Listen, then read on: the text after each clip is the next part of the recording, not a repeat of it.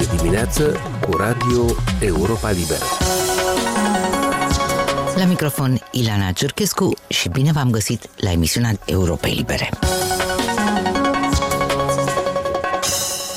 Președinta Comisiei Europene Ursula von der Leyen a declarat la Chișinău că Uniunea Europeană oferă Republicii Moldova un pachet adițional de ajutoare în valoare acum de 250 de milioane de euro pentru achiziția de gaze și compensarea costurilor ridicate la energie. Von der Leyen s-a aflat joi la Chișinău. Vineri este așteptată și președinta Parlamentului European, Roberta Metzola. S-ar putea spune că drumurile liderilor Uniunii Europene duc în aceste zile la Chișinău. Alexandru Eftode a stat de vorbă cu Ricard Iosfiac, corespondentul Europei Libere pe probleme europene, tocmai despre interesul sporit și ajutorul sporit al Uniunii Europene în aceste zile pentru Republica Moldova. L-am întrebat pe Ricard Iosveac dacă Uniunea Europeană oferă asemenea ajutoare și altor țări sau Republica Moldova este un caz special. Mainly it's doing stuff, similar stuff for Ukraine. On Wednesday, Uniunea Europeană face asemenea lucruri,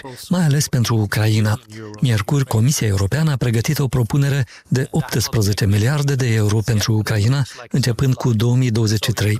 Încă nu au aprobat-o țările membre ale Uniunii Europene, dar nu cred că vor fi probleme. Deci, dacă comparăm asta cu ajutorul pentru Moldova, este mai substanțial, deși Ucraina, desigur, este mai mare decât Moldova și are nevoie mai mari pentru că este în război. Asta demonstrează discrepanțele dintre Moldova și Ucraina. Dacă comparăm însă Moldova cu Georgia, de exemplu, Georgia nu primește asemenea sume, așa că Moldova e undeva la mijloc. So Moldova is somewhere in between. Less than Ukraine, more than Georgia. Numai în anul curent, Uniunea Europeană a promis sau acordat deja Republicii Moldova ajutoare în valoare totală de 840 de milioane de euro.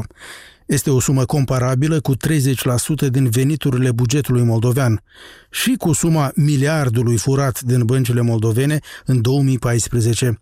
L-am întrebat pe editorul pentru afaceri europene al Europei Libere dacă ne poate explica în cuvinte simple cât de mare sau importantă este suma pentru Uniunea Europeană.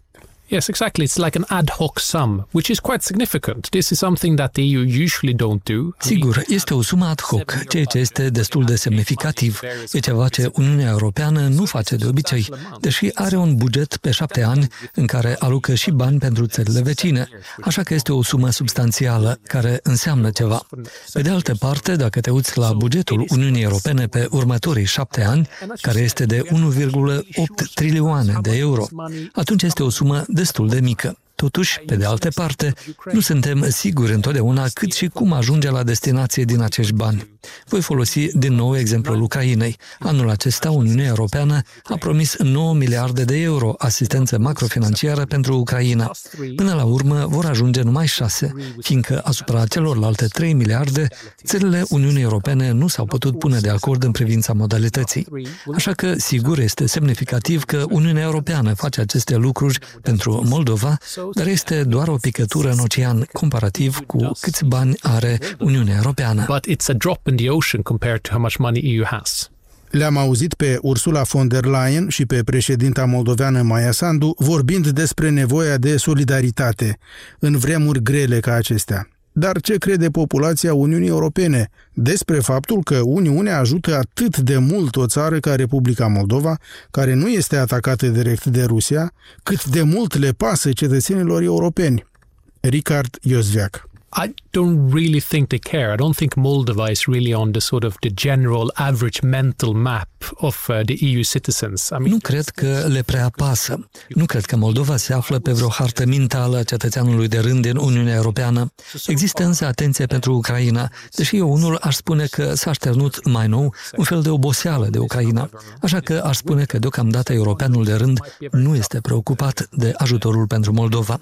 Problema ar putea să fie iarna aceasta, pentru că toată lumea se așteaptă să fie dificilă din cauza lipsei energiei și a scumpetei acesteia.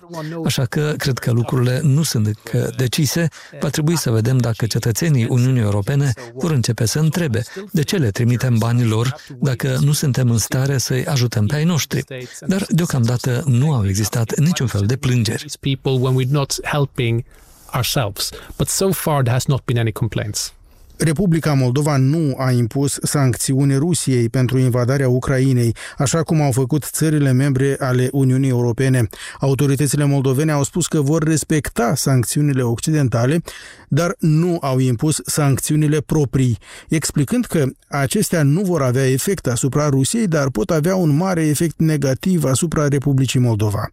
Chișinăul a dat aceeași explicație pentru decizia de a nu ieși din CSI, deși Republica Moldova a obținut statut de țară candidată la aderarea la Uniunea Europeană. Inițial, poziția moldoveană a găsit înțelegere în Uniunea Europeană. Ca țară candidată însă, Republica Moldova este obligată să-și alinieze politica externă la cea a Uniunii Europene. Se poate atesta vreo schimbare în atitudinea Bruselului între timp? Găsește în continuare poziția moldoveană înțelegere acolo? To a certain extent, you see in pretty much every EU document uh, that is being published these days that they În toate documentele Uniunii Europene care apar în această perioadă, putem vedea că țărilor candidate și potențiale li se cere să se alinieze politicii europene externe, care include sancțiunile. Este adevărat că Uniunea Europeană împinge și Moldova în această direcție, dar la Bruxelles există o anumită înțelegere a naturii precare a situației geopolitice a Moldovei, iar într-o anumită măsură, Moldova poate arăta cu degetul spre alte țări candidate care au acest statut de ani de zile sau de decenii, cum ar fi Turcia sau Serbia, care nu s-au aliniat nici ele sancțiunilor europene. Deși Uniunea Europeană face mult zgomot în această chestiune, nu mă aștept că vor trece și la acțiune în Moldova în timpul apropiat, iar Moldova nu va fi singura țară în această situație.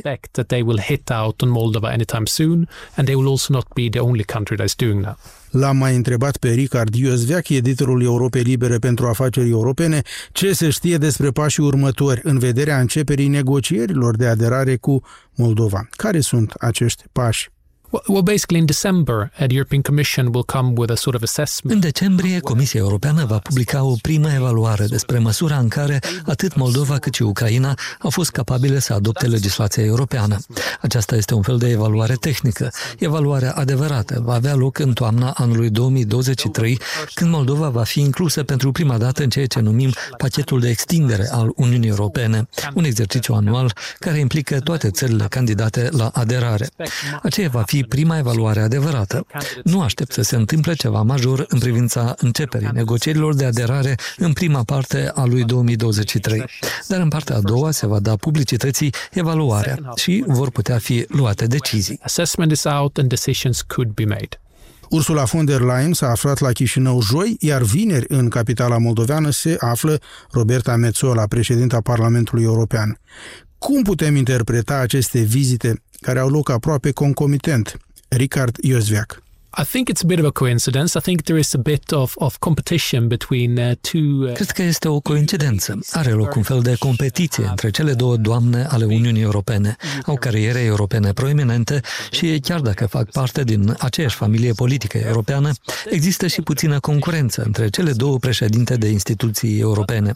Totuși, cred că alegerea lor de a veni în Republica Moldova acum, în prag de iarnă, are o încărcătură simbolică și exprimă solidaritate. Am putea spune spune desigur că vizitele nu aduc cine știe ce rezultate, sunt numai ocazii de a face poze, dar este totuși semnificativ faptul că vedem două președinte de instituții europene într-o țară așa de mică într-o singură săptămână. Vizitele trimit cel puțin mesajul că Bruselul este mai interesat acum într-o țară pe care nu o prea băga în seamă cu puțin peste jumătate de an în urmă. Am comparat deja Moldova cu Ucraina și Georgia. Este clar că oficialitățile europene încearcă să meargă cât mai des în Ucraina, dar de câte ori merg în Georgia. Este deci pentru prima dată, după foarte mult timp, poate pentru prima dată în genere, că cei de la Bruxelles se gândesc cu adevărat la Moldova ca la o țară care are nevoie de sprijin și care trebuie ajutată la începutul unei ierni dificile. Support of all sorts coming into a difficult winter. Și care este explicația? I think the EU has found its uh, geopolitical raison d'être. Cred că Uniunea Europeană și-a găsit un rezon d'être geopolitic. M-am gândit mult la acest lucru. 2022 este într-adevăr anul când Uniunea Europeană și NATO au redevenit puternice. După mulți ani în care unii se întrebau dacă se află în moarte cerebrală, mai are rost să aderăm și noi după Brexit, pot spune deci că în 2022 cele două instituții sunt din nou la modă. Vedem că Moldova, Georgia, Ucraina primesc brusc statut de țări candidate sau potențial candidate la aderarea la Uniunea Europeană, poate urmează și Bosnia. Suedia și Finlanda aderă la NATO. Bulgaria și România ar putea intra în spațiul Schengen anul viitor. Croația va intra în mod sigur și în Schengen și în zona euro. Deodată, Uniunea Europeană a prins un nou suflu.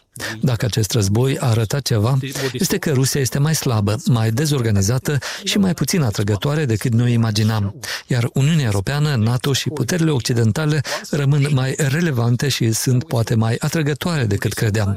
Cred că Uniunea Europeană și NATO sunt de fapt principalele învingătoare ale anului 2022. Organizații criticate mult, care au o nouă viață și o nouă rațiune de a exista. Criticized organization that suddenly has a new lease of life and a new purpose. Ricard Iosfiac, corespondentul Europei Libere pe probleme europene. România este în acest moment singura piață de unde Republica Moldova poate cumpăra electricitate, după ce nu mai are un contract cu centrala Cuciurgan, iar Ucraina a oprit exporturile de electricitate ca urmare a valurilor de atacuri rusești, care au avariat circa 40% din infrastructura energetică a țării. Dar România este ea însăși în acest moment importatoare netă de energie electrică, mereu în căutarea de a-și mări producția internă și implicit independența. Acum două zile, Statele Unite și România au convenit asupra unui împrumut american de peste 3 miliarde de dolari pentru construcția reactoarelor 3 și 4 de la centrala nucleară Cernavodă, singura centrală nucleară din România. Mircea Țicudean are mai multe detalii despre planurile nucleare ale României. Centrala nucleară de la Cernavodă, pe Dunărea Inferioară, a fost construită în vremea dictaturii ceaușiste cu tehnologie canadiană fiind planificată să funcționeze în final cu cinci reactoare. Au intrat în funcțiune însă numai două, unul în 1996, al doilea în 2007. Prima tentativă de extindere a centralei s-a produs în 2015, când Bucureștiul a anunțat planul de a construi încă două reactoare cu ajutor investițional chinezesc. Planul a fost abandonat însă în 2020, când România a ajuns la o înțelegere cu principalul ei aliat militar, Statele Unite, de a primi acces la tehnologia nucleară americană. Potrivit Serviciului Românesc al Europei Libere, reactoarele 3 și 4 de la Cernavodă ar acoperi, dacă ar fi construite, 20% din consumul actual de energie electrică al României. Durata de viață a unității 1 sau reactorului 1 de la Cernavodă, stabilită pentru 30 de ani, expiră în 2026. Durata de viață a reactorului 2 ajunge și ea la final în 2037. România nu este singura țară fostă comunistă preocupată în prezent să-și conserve sau chiar să-și mărească capacitatea de producție a energiei nucleare. Americanii de la Westinghouse, în cooperare cu firma Bechtel, sunt pe cale să depună o ofertă de extindere a uneia din cele două centrale nucleare ale Cehiei, Dukovani. În cursă se mai află o firmă franceză și una sud-coreană, după ce Praga a exclus concurenții ruși și chinezi. Cu Federația Rusă cooperează în schimb Ungaria pentru extinderea singurei sale centrale nucleare POX în centrul țării cu încă două blocuri. Polonia, care are deocamdată numai un reactor de cercetare științifică, vrea să înceapă în 2026 construcția unei centrale cu reactorul Westinghouse, fiind interesată, ca și România de altfel, și să construiască cu tehnologia americană reactoare nucleare mici modulare. Toate aceste țări, din întâmplare conduse în prezent de guvernări de dreapta, prezintă publicului larg planurile de dezvoltare nucleară ca salvatoare în contextul urmărilor crizei energetice provocate inclusiv de războiul din Ucraina. Praga, Budapesta sau Varșovia au salutat de aceea aprobarea de către Parlamentul European a planului Comisiei Europene de declarare a atomului ca sursă verde de energie, împreună cu gazul natural. Acordul, care este temporar și impune anumite condiții totuși, a fost denunțat de apărătorii mediului și de unele guverne din Europa Occidentală. Austria și Luxemburgul au promis să-l conteste în instanță. Ne apropiem de final. Ileana Cerchescu vă mulțumește pentru atenție. Puteți asculta toate emisiunile Europei Libere și pe internet la moldova.europalibera.org sau puteți descărca aplicația Europei Libere ca să ne ascultați când vreți și unde doriți. Ne găsiți și pe rețelele de socializare, pe Facebook, pe Instagram sau YouTube.